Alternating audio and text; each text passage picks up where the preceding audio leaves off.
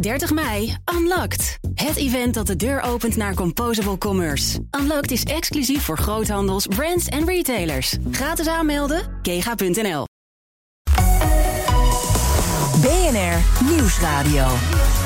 The Big Five. Diana Matroos. De georganiseerde misdaad is machtiger en dat wordt zichtbaarder in onze samenleving. De onder- en bovenwereld grijpen steeds meer in elkaar. Hoe heeft het zover kunnen komen?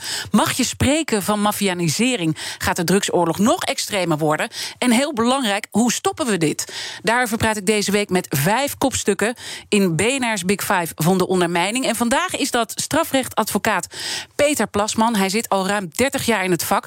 Stond onder meer Mohammed B., de moordenaar van Theo van Gogh, bij. En nu een van de jongens die verdachte is in de mishandelingszaak op Mallorca.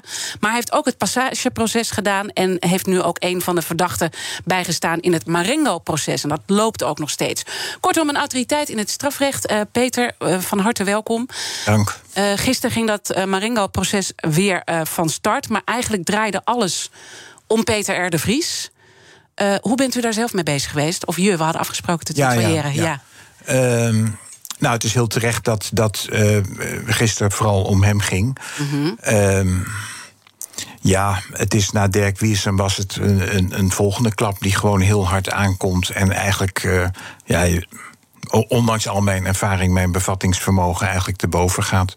En ook de, de, ja, de nasleep daarvan, dat, dat gaat maar heel langzaam weg. En het is uh, op heel veel momenten dat, ja, dat je het gat heel erg bewust bent. Omdat ja, hij ja. was natuurlijk wel bekend. Uh, hij kwam af en toe, laat ik het anders zeggen, er waren dagen dat hij niet op tv was. Uh, maar daarmee was hij wel een hele uh, belangrijke en, en figuur in duiding van dingen en in aanpak van zaken. En ja, dat is in één keer is dat weg. Ja, en, en, en je geeft ook aan, er was zoveel meer. Hè? Dirk Wiersum, maar natuurlijk ook de broer van de kroongetuige. Jouw kantoorgenoot was er gisteren ook bij, hè? Ja. bij dat Maringo-proces. Hoe praten nu al die journalisten, de misdaadverslaggevers, de rechters, de advocaten daarover? Want ik kan me ook voorstellen dat het gewoon een hoop angst is. Wie is de volgende? Uh, ja, er, er is uh, ontegenzeggelijk is er angst. En angst voor. Uh, ja, eigenlijk voor het onbekende. Want ja, het, is natuurlijk niet zo dat iedereen denkt: ik ben de volgende. Maar ja, er, hangt een, een grauw sluier boven, een dreiging. Um, die voor iedereen ongekend is en gewoon uh, ja, ook helemaal nieuw. Dus ook mensen moeten ook nog leren omgaan met, met deze ja, deze nieuwe figuur in, in, in het strafproces. Het is echt gewoon helemaal. Uh, bij Dirk Wiersum kon nog gedacht worden als je eruit wou vluchten: van nou, dit is, dit is iets eenmaligs. Uh, ik dacht dat zelf niet. Maar goed, dat, dat is een ontsnappingsmogelijkheid. Maar het is nu gewoon heel uh, duidelijk geworden dat dit erbij hoort. En dat maakt, maakt voor iedereen die in dit professioneel in dit vak zit, maar ook denk ik daarbuiten, mm -hmm. maakt het het vak heel anders. Het maakt het anders. Iedereen is dus eigenlijk nog een beetje zoekende. Wat betekent dit nu echt? Ook uh, voor mij hè, als persoon, uh, denk ik. Uh, jij bent al langer met die gedachten bezig. Je wist eigenlijk, dit gaat vaker gebeuren. hoor ik je net zeggen. Ben je zelf bang? Nee, ik ben niet bang. Nee. Nee, ik ben niet bang. Ik, ehm, ook omdat ik ja, op een bepaalde manier werk, waardoor ik zelf denk, ik roep dat niet op mm -hmm. in mijn richting.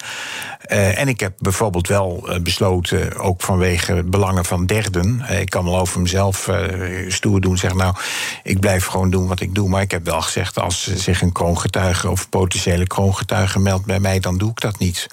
Want en de beveiliging is niet op orde. Nou, ik vind het risico sowieso te groot. Maar ik vind ook de manier waarop in Nederland met het fenomeen kroongetuigen wordt omgegaan, dat is amateuristisch. Er worden grote fouten gemaakt. Um, ja, beveiliging kan ik moeilijk zelf beoordelen, want die heb ik ooit in het verleden gehad, maar dat was wel een andere tijd. Dus hoe dat nu gaat, ik hoor van mensen die beveiligd worden dat de beveiliging, sec als het echt om de, de, de, de echte persoonsbeveiliging gaat, dat dat heel professioneel gaat en goed. Maar wat daaromheen gebeurt. En uh, ook beslissingen die genomen worden, wanneer wel beveiligd, wanneer niet. Dan heb ik daar op dit moment gewoon. Uh, dat is ook een van de aspecten. Ik heb daar te weinig vertrouwen in. Ja. Maar nogmaals, ook als de beveiliging wel picobellen zou zijn, zou ik het ook niet doen. Nee, en, en de, de, de schort van alles aan die kroongetuigen gaan we het zo meteen ook over hebben. Maar dat je dat besluit om als advocaat niet meer te doen, dat lijkt me een hele zware uh, keuze om te maken. Want heel principieel zegt een advocaat altijd: ik sta iedereen bij, wat hij ook heeft gedaan. Ja, nou dat, dat, dat laatste is niet helemaal uh, uh, waar. Want er zijn, uh, er zijn advocaten die zeggen: bepaalde zaken doe ik niet. -hmm. Um, bijvoorbeeld zedenzaken, dat is een goed voorbeeld. Vroeger was het, maar die tijden zijn echt veranderd. Vroeger waren de advocaten die zeiden: ik doe geen drugszaken. Want drugs, dat is het, uh, drugsdealers, dat is het allerergste wat er is. Dat is een aparte categorie crimineel. Nou, dat is tegenwoordig ja, totaal anders. Um, uh, er zijn nu ook advocaten die zeggen: ik, doe, ik sta geen bekennende verdachte bij. Daar heb ik geen zin in, want dan loop, krijg je ook risico's dat er informatie op tafel komt die anderen, waar anderen weer niet blij mee zijn. Ja, dus eigenlijk dus, belastende verklaringen over een andere verdachte. Als ja, jou... dat, ja dat, dat kan je als advocaat al in een vervelende positie brengen. Voor mijzelf is het heel naar uh, om te beslissen: ik doe een bepaalde categorie uh, mensen die bij mij aankloppen, doe ik niet meer. Want ik heb altijd, ons hele kantoor helpen iedereen die ons om bijstand vraagt, ongeacht financiën, kan die betalen, kan die niet betalen, ongeacht de soort zaak, ongeacht schuldig of niet schuldig. We doen het alleen niet als het gaat om dingen die je formeel niet kunt doen, dus tegenstrijdige ja. belangen. Ja. Of iemand die te dichtbij zit in het persoonlijke vlak. Maar dit weegt dus heel zwaar als je tot zo'n uh, besluit ja. moet komen. Dat, dat, dat raakt je dan, uh, denk ik ook. En toch doe je het vanwege die omgeving, vanwege een partner, vanwege buren, kinderen, uh, kleinkind, uh, kantoorgenoten. Ja, dat, dat, uh, als je alleen in de wereld staat, dan kun je misschien wat meer risico's veroorloven dan wanneer je gewoon ook met, met belangen van anderen te maken hebt. Eerder op deze zender heb je gezegd dat er ook minder mensen überhaupt zullen uh, overwegen om in dit vak uh, te stappen. Of advocaten die met het vak uh, gaan stoppen. Wat zie je daarin nu gebeuren? Um, nou, dat, is een, een, uh, dat zijn geluiden van dat men. En dat is, dat is natuurlijk gewoon echt nieuw. Dat bij het vak strafrechtadvocaat een afweging hoort nu van risico. Welk risico loop ik hiermee? En dat is, dat is nooit zo geweest. De advocaat deden hun werk, de advocaten werden ontzien. De, en en het, het, het wrange is dat die risico's ook nog eens komen uit uit je eigen doelgroep. De, de, je de, staat mensen, mensen die bij die, ja, ja, die staan je bij in strafrechtelijke problemen. En dan komt, komen de risico's komen uit, uit dezelfde hoek. En dat maakt het bijzonder wrang. Uh, dus dat is, dat is uh, zeker een gevolg. Ik, wat ik ook uh, wat, wat ik heel erg vind, is dat er ook advocaten die, die op een andere manier gaan werken. Die dus niet uit het vak stappen, maar die gewoon ja, risico's, bepaalde risico's mijden. Zoals? Um, nou, bijvoorbeeld het niet bijstaan van uh, bekennende verdachten. Dat, dat kan je principieel doen. Zeg, daar heb ik geen, geen zin in. Dat is niet goed voor mijn praktijk. Of, uh, maar als dat is uit, uit, op grond van een risicoafweging, dan is dat natuurlijk ook al iets van een andere manier van werken. Maar ik heb, ben ook tegengekomen dat advocaten bepaalde handelingen niet verrichten. Om, waarvan ik zeg, ja, dat zou je wel moeten doen. Zoals? bij een verhoor gaan zitten waarbij de verwachting is dat iemand misschien uit de school gaat klappen, de cliënt. En dan er niet bij gaan zitten? Dan, dan zeg je, ja, dat, sorry, maar dat zul je zelf moeten doen. Daar heb ik geen zin in. Dus doe dat verhoor maar in je eentje. Want op het moment dat je dat hoort, dan heb je opeens ook ballast bij. Nou ja, je distancieert je dan een beetje van de, de informatie die zo'n cliënt mogelijk voor de recherche op tafel legt. Maar als je dit dan allemaal zo samenpakt. Ik, ja, ik schrik er dan persoonlijk echt. Ik bedoel, ja, je weet al uh, veel. Maar ondermijning van de rechtsstaat is dan toch gewoon een feit? Dat is, een, de, dat is een feit. Als, als, kijk, ondermijning wordt, wordt vaak uh, gedefinieerd als verwevenheid tussen onderwereld en bovenwereld. Geldstromen die uh, daartussen worden uitgewisseld, witwassen, uh, bedreigen. Maar de, de, de uitwerking van dit alles, namelijk dat mensen op een bepaalde manier hun werk anders gaan inrichten. Ja, dat hoort ook bij de. is ook een uh, gevolg, uh, eigenlijk een, een inherent aspect van de ondermijning. Want wat is je grootste zorg dan, op, als het om dat aspect gaat? Uh, nou, ik, ik heb heel veel zorgen over ja. hoe. Ja, ja, ja. Ja, ik maar zie het heel de, somber de grootste om het heel concreet te maken. Uh, dat mensen de baas kunnen worden in het land die daar niet uh, voor zijn aangewezen. The Big Five. Diana Matroos. Deze week praat ik met vijf kopstukken uit de wereld van de ondermijning. Mijn gast vandaag is strafrechtadvocaat Peter Plasman. Hij staat ook een van de verdachten bij in het grote Marengo-proces.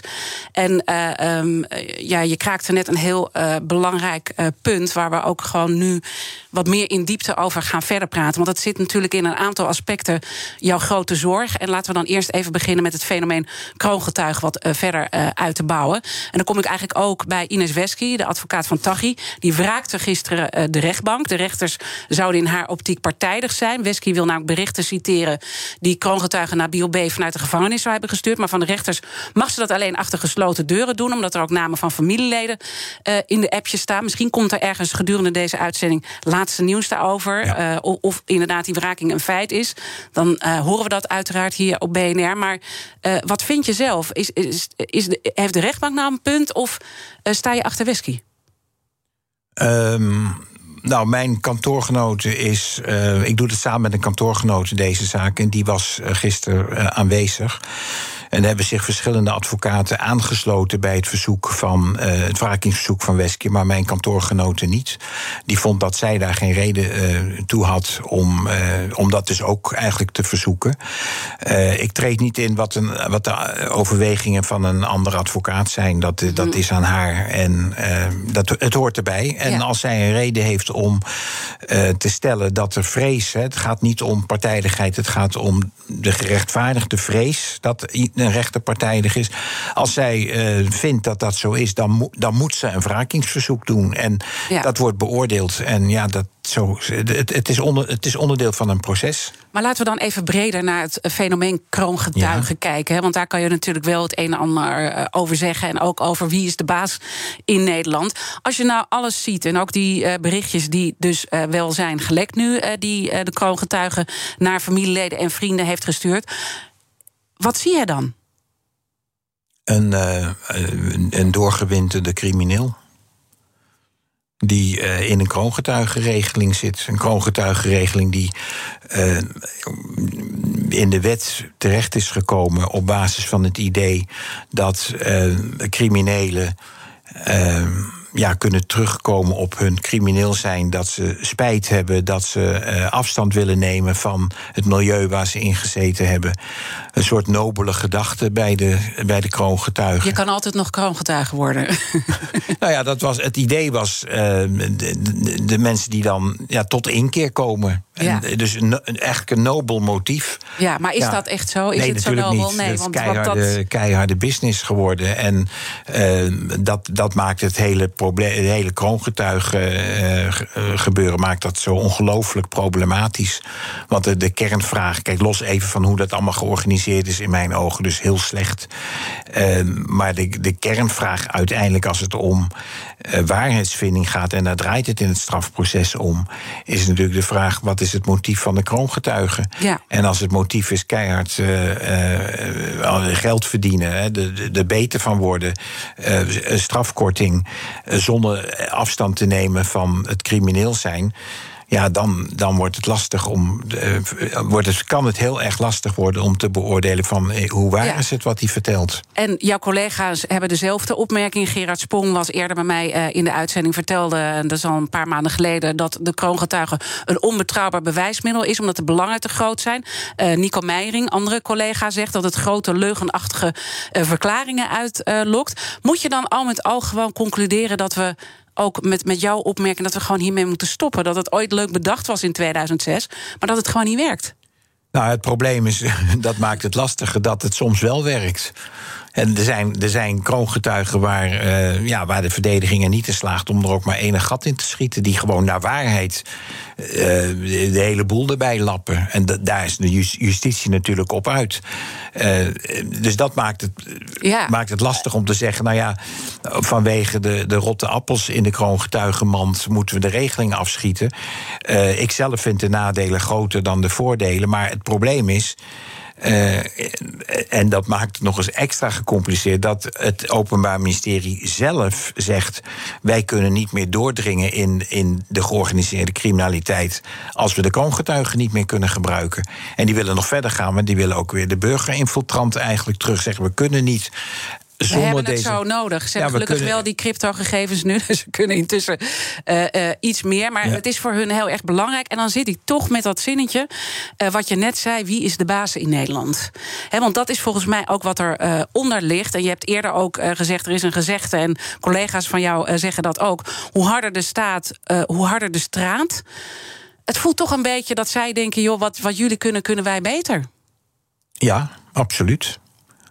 We hebben, eh, we, we, hebben scheid aan jullie, we hebben scheid aan jullie uh, uh, strafrechtelijk apparaat, we hebben scheid aan de politie. En dat hebben we niet alleen, dat laten we ook gewoon heel duidelijk zien. De, de, de, dat, dat is zeker hier aan de hand. En aan, werk, aan welke dingen merk je dat dan bijvoorbeeld? bijvoorbeeld aan die berichtjes van Nabil B. Kan je het daar ook aan merken? Uh, ik vind dat exemplarisch voor, voor hoe, er, uh, hoe er door veel mensen gedacht wordt. Die doen hun zaken en daar moet je niet mee bemoeien. En het, het, straalt ook uit, wij zijn helemaal niet bang voor. Uh, er, zal, er worden natuurlijk mensen gepakt en er worden ook mensen levenslang opgesloten. Maar uh, ja, er zijn natuurlijk ook verhalen dat het allemaal gewoon doorgaat. Dat er een organisatie onder zit die zorgt mhm. dat het doorgaat.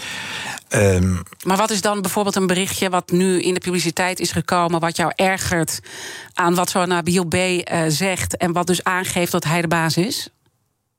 Nou, mij viel erg op het bericht. Ik heb het uit de media ik heb het bericht zelf niet gezien. Uh, maar mij viel op dat een berichtje waar ik eh, heel klein, maar toch ook weer heel groot en heel veelzeggend. Dat hij uh, opschept dat hij in koffie van een, van een bewaarster heeft gepiest. Ja, dat vind ik wel, als je dan met de staat in onderhandeling bent en met vanuit de gedachte, ja, jij bent tot inkeer gekomen en je wilt uit dat milieu stappen, ja, dan is dit het bewijs van het tegendeel. Ja. Uh, dat wat, Met wat voor figuur heb je dan te maken? En, um, je beloont eigenlijk een moordenaar. Met zo'n nou ja, heel... dat, dat, is bij de kroongetuigenregeling is dat, uh, is dat een gegeven. Maar dat hebben we gewoon geaccepteerd, geaccepteerd in de samenleving. Maar eigenlijk uh, komt dit op een niveau dat je moet zeggen: we kunnen eigenlijk wat de kroongetuige verklaart, kunnen we alleen maar gebruiken als daar bewijs voor is. Ja, maar dan heb je die kroongetuigen niet nodig. Want dan heb je het bewijs van wat hij zegt. Dus, dan heb je, dus het is een. een uh, de, manier waarop het op dit moment gaat uh, met de kroongetuigen is, is, uh, ja, is hopeloos. Het, iedereen de, in het Marengo-proces dijt uit, dijt uit, gaat heel lang duren. En in feite gijzelt de kroongetuige de hele boel. En heeft dus eigenlijk de regie. Hij heeft voor, voor een deel heeft hij de regie. Als hij zegt, ja, van, uh, ik heb besloten om niet meer te verklaren... en zoek het allemaal maar uit. Stel nou dat justitie niet had, uh, niet, niet had kunnen beschikken... over die encrypted gesprekken... Dan, dan was hij echt de baas van het proces. En dat, zo is het nooit bedoeld, de, de positie van nee. de kroongetuige. En dat is dus eigenlijk jouw uh, grootste zorg... die je eerder ook benoemde van wie is de baas in Nederland? Um, ja, ik zie dat een beetje los van de kroongetuigenregeling. Dat is. Uh, kijk, die, die, Dit is een voorbeeld daarvan. Ja. Um, ja, de, de, het voorbeeld is dat, dat, een kroon, dat een crimineel kroongetuige kan worden en dan in zo'n machtspositie terecht kan komen. Maar ik bedoel, met de baas in Nederland bedoel ik meer wie heeft het nou uiteindelijk voor het zeggen als, de, als dit doorgaat. En, en ja, de, de, er is gewoon heel veel macht in de, in de georganiseerde criminaliteit, omdat er ongebreidelde en onbegrensde financiële mogelijkheden zijn. Dus ze kunnen alles voor elkaar krijgen. Ja, en, en, en om dan toch, uh, want jij loopt uh, dagelijks in, in dit wereldje rond. Uh, en dan aan de goede kant van de streep, uiteraard. Maar wat zijn de dingen die je dan ziet dat zij gewoon echt ons veel slimmer af zijn en eigenlijk de onderwereld de bovenwereld uitlacht? Want dat is wat ik er een beetje uit hoor. Ehm, ja, nou ja, dat je. Dat je ja, het zijn allemaal dingen die, die één grote geheel zijn. De, uh, ik, ik, ik heb veel te maken met politiemensen, met uh, met rechercheurs. Ja, en er zijn hele goede rechercheurs, er zijn hele goede politiemensen die gewoon, ongeacht wat er om hen heen gebeurt, keihard hun werk blijven doen. Maar er is toch wel een bepaalde sfeer van, uh, en dat wordt ook gewoon gezegd, Van wij zijn aan het dweilen met de kraan open. Dit, dit wat wij doen, dat, dat zet helemaal geen zoden aan de dijk. En eh, ja, dat merken, dat merken criminelen ook. Die merken die houding natuurlijk ook in de manier waarop er wordt verhoord. Eh, ja, dus ja, dat is. Uh, ja. Daar word ik dus heel erg somber van. Ja, valt het je zwaar om het ook nu te zeggen? Of ben je ook je woorden aan het wegen? Nee, nee ik ben niet mijn woorden aan het wegen. Dat... Maar valt het je zwaar? Nou ja, het valt me zwaar om te zeggen. Het valt me zwaar om het mee te maken. Want ik ben ook burger van dit land. Los van, kijk, als advocaat heb ik hier eigenlijk. Uh, dat is heel gek, maar uh, hoe, hoe, hoe sterker de criminaliteit. Ik leef van de criminaliteit. Ja. Overigens net zoals politie, recherche, rechters, officier van justitie in het strafrecht. En het feit dat jij dat dan al moet zeggen, dat geeft eigenlijk aan hoe ver we al zijn afgedwaald. Ja, ik maak me als, als uh, burger uh, door, de, door de kennis die ik heb en wat ik meemaak en wat ik hoor, uh, maak ik me ja, wel grote zorgen. Mijn gast in BNR's Big Five van de ondermijning is strafrechtadvocaat Peter Plasman. En uh, straks uh, wil ik weten waar dan uh, de oplossing ligt. En ik realiseer me dat die complex is. En we gaan ook verder doorpraten over ondermijning en de rol van advocaten ook daarbij. Tot zo. 30 mei, Unlocked. Het event dat de deur opent naar Composable Commerce. Unlocked is exclusief voor groothandels, brands en retailers. Gratis aanmelden, kega.nl. BNR Nieuwsradio. The Big Five. Diana Matroos. Welkom bij het tweede half uur van BNR's Big Five. Deze week praat ik met vijf kopstukken uit de wereld van de ondermijning. Morgen ontvang ik Sharon Dijksma, burgemeester van Utrecht... over hoe ze daar ondermijning aanpakken. Mijn gast vandaag is strafrechtadvocaat Peter Plasman. Hij staat een van de verdachten bij in het uh, grote Marengo-proces. En uh, Peter, we waren eigenlijk uh, op het punt dat je gewoon grote zorgen maakt... over wie de baas is in Nederland. En daarbij beschreef je ook de moedeloosheid die je eigenlijk bespeurt bij uh, de politie. Hoe, hoe zie je dat terug in jouw eigen vak? Um, nou, daar is de, de uh, probleem met de capaciteit is uh, zo groot dat strafzaken vaak uh, heel lang in beslag nemen. dat de gevolg daarvan is dat zaken. De, de rechten zeggen terecht dat je iemand niet lang vast kunt houden zonder dat er over het bewijs wordt geoordeeld. Hè, dus de voorlopige hechtenis. En dat is ook vanwege de rechtspraak in Europa. Dat, dat kan niet zo lang. Nou, en als je dan de zaken niet kunt behandelen, dan komen verdachten en ook van, van ernstige delicten, die komen uh, vrij snel op vrije voeten. En vervolgens, omdat ze op vrije voeten zijn, is de druk er een beetje vanaf om de zaak snel te behandelen.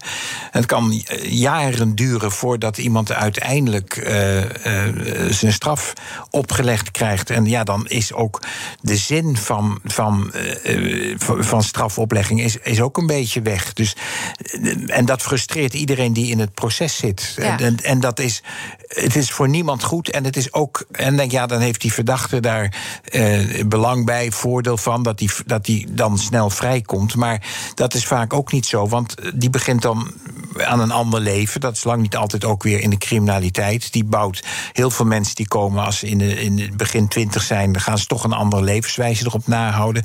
En dan huppelt jaren later nog eens een keer een forse gevangenisstraf erachteraan.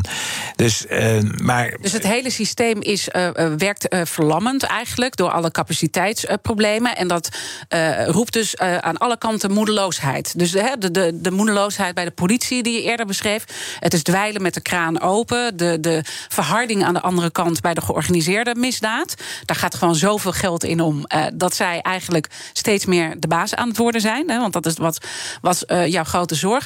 Wat heeft die moedeloosheid voor verdere impact? Um, uh, dat, ja, dat de heeft op verschillende niveaus impact.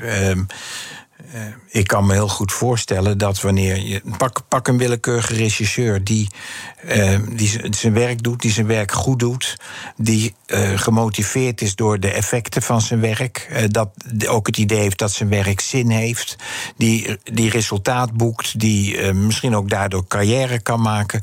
Ehm, zo iemand zal niet zal veel minder bevattelijk zijn voor verleidingen die op hem afkomen vanuit uh, de georganiseerde criminaliteit. dan een rechercheur die denkt: ja, iedereen om mij heen uh, waar, ik, waar ik zicht op heb in de dossiers, die is uh, lachend met, met de, de, de, de, vinger omhoog naar de overheid bezig zijn zakken te vullen. Ja, dan, ja. dan kan het natuurlijk hartstikke fout is als je daar dan op ja, nee, dat is nooit, nee, dat is nooit een excuus. Maar dat is wel een verklaring waardoor er ja, toch regelmatig geluiden opduiken van corruptie, ook binnen uh, politie, douane. Uh, en, en, en het probleem is dat we daar natuurlijk ook niet echt het zicht op hebben wat er allemaal gebeurt. Mm -hmm. Maar dat is ook een van de consequenties, dat de, dat de verleiding om vanuit frustratie, nogmaals, geen, geen excuus van dat, dat kan dan, maar het is wel, het is wel een, ook weer een nadeel van, van ja, die. die ja, toch een beetje dat gevoel van dweilen met de kraan open. Ja, en uh, dat is dan weer die, die ondermijning, hè, de vermenging van de boven- en de onderwereld. Uh, zie je dat ook uh, op meer plekken? Hè? Mijn andere gasten geven ook aan, de accountants, de advocaten. Nou ja, op, op tal van plekken zitten er problemen. Zie je dat ook gebeuren? Ja. Banken? Ja, ik zie, want ze duiken allemaal in dossiers op. Dus, ja, maar dat hoe groot is dat? Ik bedoel, gaat het om een paar rotte appels of zijn het er heel veel? Als nou, je het een beetje in tijd bekijkt ook. Dan denk ik om uh, een paar. Een ik, denk paar. niet, ik denk niet heel veel, maar de, nogmaals, heel, heel, een rotte appel presenteert zich niet als zodanig. Dus die zit, die zit verstopt. En het is heel moeilijk om daar echt zicht op te hebben. Ik denk dat het mooi is om even de kettingvragen bij te pakken. Want uh, mijn gasten stellen elkaar vragen. En in de vorige aflevering sprak ik met Pieter Tops. Hij is hoogleraar ondermijningsstudies en lector aan de politieacademie. En hij had deze vraag voor jou. Ik zou me nog eens willen herinneren aan een uitspraak die hij vorig jaar in De Groene heeft gedaan. Uh, je hebt advocaten, zegt hij, die, die de fout ingaan omdat ze erin getrokken worden. Ik zou er zo tien kunnen noemen. En je hebt foute advocaten. Dat dit toeneemt is inherent aan de opkomst van criminele organisaties. Gewoon door de hoeveelheid geld die ermee verdiend kan worden. Niks is meer te gek. En de vraag die ik aan hem zou willen stellen is: um, wat voor maatregelen zouden nou binnen de advocatenwereld genomen kunnen worden om dit probleem, om dat tegen te gaan en uh, te verminderen? Um, nou, dat zou, uh, dat zou uh, heel makkelijk kunnen. Uh, door bijvoorbeeld uh, een, een, team van onderzoekers vanuit de Orde van Advocaten elke week bij elk advocatenkantoor langs te laten gaan. Uh, maar dat kan natuurlijk niet en dat wil niemand. Want? Uh, advocaat is een, uh, een, een heel belangrijk beroep. Een advocaat moet in vrijheid kunnen handelen. En als je dit soort dingen met advocaten gaat doen, dan heb je in wezen een aspect van een politiestaat uh, te pakken. Vanwege het feit dat een aantal advocaten uit de bocht vliegen. Want daar, dat is dan de reden. Um, mijn antwoord is eigenlijk vrij simpel. Uh, je kunt van alles bedenken, maar dat zijn allemaal dingen die we niet willen. Dus het, het kan niet. Het zal, uh, de, de, je moet advocaten moet je toch uh, de voordeel van de twijfel geven. Als het fout gaat, dan moeten ze worden gepakt en bestraft. En dat gebeurt ook. Er worden regelmatig worden er uh, advocaten tot de orde geroepen, tuchtrechtelijk, maar ook zelfs strafrechtelijk. Dat systeem is, dat is het systeem wat we hebben en dat moet vooral zo blijven. Ja, maar je kan natuurlijk wel dingen bedenken als het bijvoorbeeld gaat over uh, hoe voorkom je dat je fout geld aanneemt. Ik bedoel, uh, daar, daar kan je toch wel dingen voor bedenken. Die zijn er al, die dingen. Ja, maar, maar dat neemt niet goed. Jawel, jawel. Nee hoor. Dus, nee, de, kijk, wij mogen als advocaat. Uh, dat, dat is ook een eeuwigdurende discussie. Maar er is een grens gesteld bij 5000 euro cash. Mm -hmm. Daarboven mag je geen cashgeld aannemen. Tenzij de deken dat vanwege bijzondere omstandigheden accordeert. En daar houden advocaten zich aan. En er zal ongetwijfeld als een advocaat zijn die zich daar niet aan houdt. Maar goed, ja, dat. Ja. Uh, nou, ik vraag het ook een beetje omdat je eerder een uitspraak hebt gedaan dat uh, ook die zware criminelen, de crème de la crème van de advocatuur, uh, ook gebruiken om tegen elkaar te scoren. Mhm. Uh -huh. En daar hoor jij natuurlijk ook uh, bij, en de andere grote namen die eerder zijn gevallen. Dus ik kan me ook voorstellen dat daar ook een incentive zit om zo'n advocaat te verleiden, om toch ook op een andere manier, nou ja, voor zo'n zaak te gaan staan. Nee, oh nee, er zijn zeker uh, figuren die advocaten willen verleiden om allerlei dingen te doen. En dat hoeft niet alleen om geld te gaan. Dat kan ook uh, het doorgeven van boodschappen zijn, het, het, uh, het, laten opruimen van iets wat nog niet, niet ontdekt is. Proberen ze dat bij jou ook? ja. Ja. dat, dat, dat, dat, zal bij elke strafrechtadvocaat ja, zo zijn. Maar hoe zorg je daar dan voor dat een advocaat daar niet voor gaat? Als je eigenlijk zegt, die orde van advocaten die kan dat toezicht uh, niet houden, want dat gaan we nooit accepteren. Nou, er is toezicht, maar toezicht, met toezicht kun je niet voorkomen dat een advocaat ergens uit de bocht vliegt. Nee. Uh, en zeker niet als die advocaat erop uit is. Kijk, het is de. de uh, de georganiseerde criminaliteit is, heeft zich in decennia lang ontwikkeld tot wat het nu is. En dringt overal in door.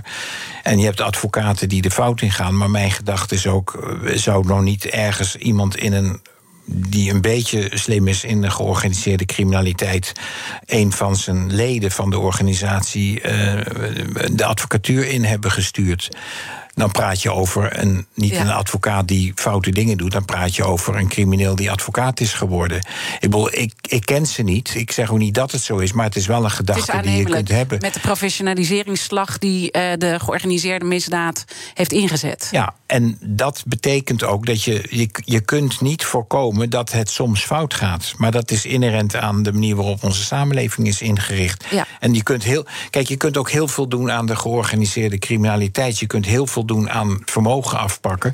Uh, en als je zou zeggen, nou, je hebt maar één één doel in Nederland met het uh, opzij zetten van alle andere belangen. Het enige doel is: pak de georganiseerde criminaliteit aan. Ja, dan is daar wel een mogelijkheid. Dan maak je er een politiestaat van. Dan, dan, zet je, dan, dan, dan ga je een eh, politieapparaat opzetten. Dan gebruik je het leger. Dan controleer je iedereen. Ja, dan ga je wel een slag toebrengen. Ja. Maar dat is iets wat we niet willen. Dus, nee, dus dat is eigenlijk ook geen uh, uitweg uit dit probleem. Zou er wel uh, de ethiek tijdens de opleidingen moet daar uh, in de advocatuur meer aandacht aan besteed worden? Um, dat is in het verleden is dat eigenlijk heeft dat ontbroken. En dat is iets. Uh, er zou heel veel aandacht besteed moeten worden aan ethiek, maar ook aan risico's. Datgene wat er op je afkomt. Want er zijn. Ik heb vroeger in mijn uh, carrière heb ik advocaten de fout in zien gaan. Wat op een hele naïeve manier begon. He, er wordt dus iets aan je gevraagd wat, wat, ja, wat een beetje op het randje is. Nou, advocaat doet dat. Volgende keer wordt er nog iets gevraagd wat weer net iets verder gaat. En op een gegeven moment, eh, ja, dan zit je in de klauwen, in de tentakels van, uh, van criminelen. En dan kun je niet meer terug. Kan je daar een voorbeeld van geven? Um, nou, dat, dat bijvoorbeeld met, met uh, contant geld aanpakken. Dat je zegt, nou ja, 5000 is de grens. Ik pak 6. En de, nou ja, weet je, wat maakt het uit, 5000 of 7500? Maar je gaat dan een grens over die misschien in jouw ogen niet heel erg nou, wat niet, niet zo heel erg is. Ja. Het mag niet, dus het is erg. Maar voor degene die betaalt is het een middel om jou er verder in te trekken. Dus ja, maar vorige keer nam je. die 7500 mocht toch ook niet? heb je toch ook aangepakt? Ja. Of een uh, onschuldig boodschapje. Ja. Uh, ik heb. Ik heb uh, nou, ik heb taps gezien in dossiers waarin een advocaat zegt uh, tegen een familielid van iemand die vastzit in beperkingen van je moet uh, toch eens even goed uh, op zolder kijken. Ja. Dat, dat zijn ja. Ja, ja. En we of, co een, ja. een, codeboodschap, hè, waarbij de advocaat zelf nog niet eens doorheeft. Kijk, je mag, als iemand in beperkingen zit, mag je geen enkele boodschap doorgeven. Maar iemand kan natuurlijk zeggen: ja, kijk, als het aan mij gevraagd wordt, wil je tegen mijn moeder zeggen dat, dat alles qua mm -hmm. gezondheid goed is. En wil je ook zeggen waar ik vastzit, uh, dan, ben ik, dan zeg ik dat. Ja.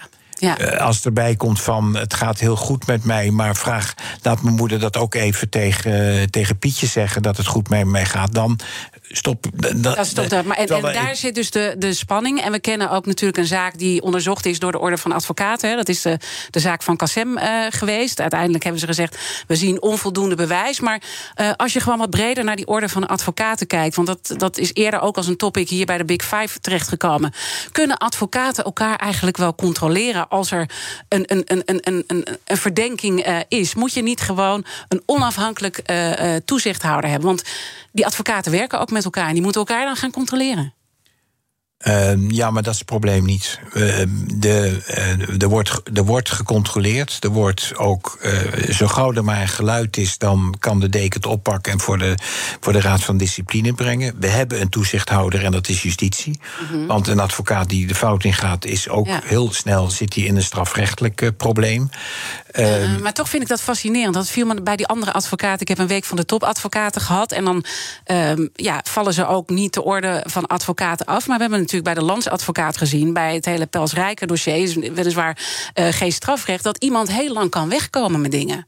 En dat zijn vaak wel ook kantoorgenoten van elkaar geweest. Dus zit er niet ergens ook in de ethiek daar een weeffout? Nee, want dat, als iemand lang ergens mee weg kan komen, komt dat niet omdat, er een, uh, omdat het toezicht vanuit de orde zelf wordt geregeld. Want als, uh, uh, nogmaals, iedereen kan gewoon zijn openbare zittingen bij, ja. bij de Raad van Discipline gaan. Het is gewoon gek dat je elkaar controleert en keurt. Weet je, het is een beetje toch de, de keurslager die zijn eigen vlees aan het keuren is. Dat voelt gewoon verkeerd in het systeem. Ja, maar dat, dat is dus niet zo. Want eh, advocaten zijn namelijk vrij. vrij eh, advocaten willen niet verschijnen bij de Raad van Discipline. En dat is, de, de, dat, dat is nee, maar je benoemt ook dat er foute advocaten zijn. Dus, dus, ja, maar die pak je met onafhankelijke toezichthouder, pak je die ook niet. Dat, eh, dat is niet de op. Kijk, als je nou, weet je, we hebben problemen in de advocatuur, dan zou je eerst die problemen ook moeten kwantificeren. Van hoe groot is nou dat probleem? En, dan zou, en als je nou een onafhankelijk toezichthouder instelt, dan zijn die problemen opgelost. Maar dat is niet zo. Advocaten die zijn onderworpen aan strafrecht en aan tuchtrecht. Dus dat is meer dan elke andere burger. Uh, nou, sommigen zijn natuurlijk andere beroepen, hebben ook tuchtrecht. Maar eh, de advocaten zijn heel erg bang voor de Raad van Discipline. En de Raad van Discipline deelt ook keiharde sancties uit. Tot en met schrapping van het tableau. Uh, schors en geen. Ja, hebben we natuurlijk gezien bij Moskovits. Ja. ja, maar het gebeurt vaker. En een advocaat die minder zwaar gestraft wordt, bijvoorbeeld met een schorsing. Die, wat, voor, wat voor consequenties denkt u dat dat heeft voor zijn praktijk? Als je als advocaat niet als advocaat mag optreden. Dagcliënten. Dus dat, dat, er, is, er, is, er, zijn, er is een voldoende sanctiepakket wanneer het uh, zo is dat een advocaat er fout in gaat. Mijn gast in BNR's Big Five van de ondermijning is Peter Plasman, strafrechtadvocaat. Straks meer uh, als het gaat over de aanpak van de overheid. Maar eerst uh, Kees Doornstaan, waar ga je het over hebben? Ja, heb je nog 16.000 euro liggen, Diana, of niet? Daar geef ik geen informatie nee, over. Nee, oké, oké. Ja, nou, ik dacht anders stop het in een indexfonds... want over 40 jaar is dat het bedrag dat we aan zorg kwijt zijn per jaar? In ieder geval, daarvoor waarschuwt eh, de Wetenschappelijke Raad eh, voor het Regeringsbeleid vandaag. Die zegt daarom: de zorg moet anders. We moeten nu stappen nemen. Preventie is daar ook een optie van. Voor, dus minder alcohol, minder suiker. Daarom het breekijzer: de zorg wordt te duur. En daarom moeten er nu strengere regels komen over gezond leven. Als we het dan zelf niet doen, dan moet het maar opgelegd worden. Wat denk je? Eens of oneens? Vanaf 11 uur kan je bellen 020 468 4 keer 0 En heb je niet die 16.000 euro, begin alvast met sparen, zou ik zeggen. Goed, helder. Dankjewel. BNR Nieuwsradio. The Big Five. Diana Matroos. Je luistert naar BNR's Big Five van de ondermijning. Mijn gast vandaag is strafrechtadvocaat Peter Plasman. Uh, het wordt een gevecht met de tijd uh, met jou. Ik zie, uh, we hebben nog vier minuutjes ongeveer op de klok staan. eerst even de kettingvraag voor mijn gast morgen. Dat is Sharon Dijksma, de burgemeester van Utrecht. Wat is je vraag aan haar? Nou, je zei net dat Sharon Dijksma als burgemeester bezig is met het aanpakken van ondermijning in, in Utrecht. Dus dan heeft zij daar ook een belangrijke rol in. En mijn vraag is of zij nou eens uh, heel concreet, zo concreet mogelijk kan uitleggen in hoeverre zij in haar werk en misschien ook in haar persoonlijk leven uh, gevolgen ondervindt van de georganiseerde dreiging die uitgaat van de georganiseerde criminaliteit en van het mede door haar aanpakken daarvan. Helder, dat ga ik haar morgen uh, vragen. Uh, dan kom ik eigenlijk tot het belangrijkste slotpunt. Uh, de oplossing, die natuurlijk wel complex is. Maar als je kijkt nu wat de overheid doet, daar is heel veel kritiek op. Hè, van het MIT, wat mijn andere gasten ook zeggen. Strategisch echt een denkfout. Waar zie jij nou de belangrijke oplossing vanuit de overheid? um, nou, de oplossing moet misschien niet alleen vanuit de overheid komen, maar ook vanuit de hele samenleving. Ehm, kijk, je moet naar de kern van de zaak. En de kern van de zaak is dat wij met ons beleid en onze wetgeving zelf het verdienmodel voor de georganiseerde criminaliteit hebben gemaakt. En zolang je dat verdienmodel in stand houdt en sterker steeds uh, uitbreidt, want je, je, we dragen met, met de repressie en de vervolging en de strafbaarstelling van, uh, van verdovende middelen, dijt dat verdienmodel steeds meer uit. Dat is de laatste decennia gewoon gebleken. We zitten hier niet, niet voor niks over ondermijning te praten. Uiteindelijk is de kern de strafbaarstelling van verdovende middelen. En ehm, naar mijn mening zou je moeten vaststellen wat is de oplossing niet. Daar moet je mee beginnen. Wat is de oplossing niet? En de oplossing is niet doorgaan met de manier waarop we het nu doen, met meer, meer, Nee, meer. Want je hebt het ooit een kankergezwel genoemd en de overheid is daarvoor verantwoordelijk eigenlijk dat die groeit. De samen, ik zou meer zeggen de samenleving, Samenleving. door de manier waarop, eh, eh, waarop we ooit tegen drugs zijn aan gaan kijken en eh, niet, geen oog hebben gehad voor de consequenties Mhm. daarvan. Eh, het zou denk ik goed zijn als de overheid eens zou beginnen om aan de bevolking uit te leggen wat steeds officier van justitie in de rechtszaal roepen. Namelijk, het gaat bij de strafbaarstelling van drugs eigenlijk helemaal niet meer zozeer om de volksgezondheid, zoals het ooit begonnen is. Maar het gaat om het eh, vervolgen van georganiseerde criminaliteit. Het aanpakken van georganiseerde criminaliteit. Want dus En dus legalisering? Nou, begin eens met dit aan de bevolking uit te leggen. En begin eens ehm, uit te leggen, concreet, dat het ten aanzien van softdrugs helemaal geen volksgezondheidsprobleem is. Iedereen kan eh, overal softdrugs krijgen, wat hij maar wil. Eh, je moet je bepaalde eh, natuurlijk eh, waarborgen, geen minderjarigen en zo. Ja, Nou, dus dat eerst uitleggen, maar dan stap 2, legalisering, wetende dat eigenlijk 80% naar export gaat? Nou, begin eens met de softdrugs in Nederland gewoon helemaal te legaliseren. En dan, dan wordt dat eh, geëxporteerd. Er zijn al zoveel landen die hiermee bezig zijn. Haal, haal, begin eens met de hele vreemde figuur van... je mag wel softdrugs eh, kopen, maar je mag het niet inkopen. Je mag het verkopen, maar je mag het niet inkopen.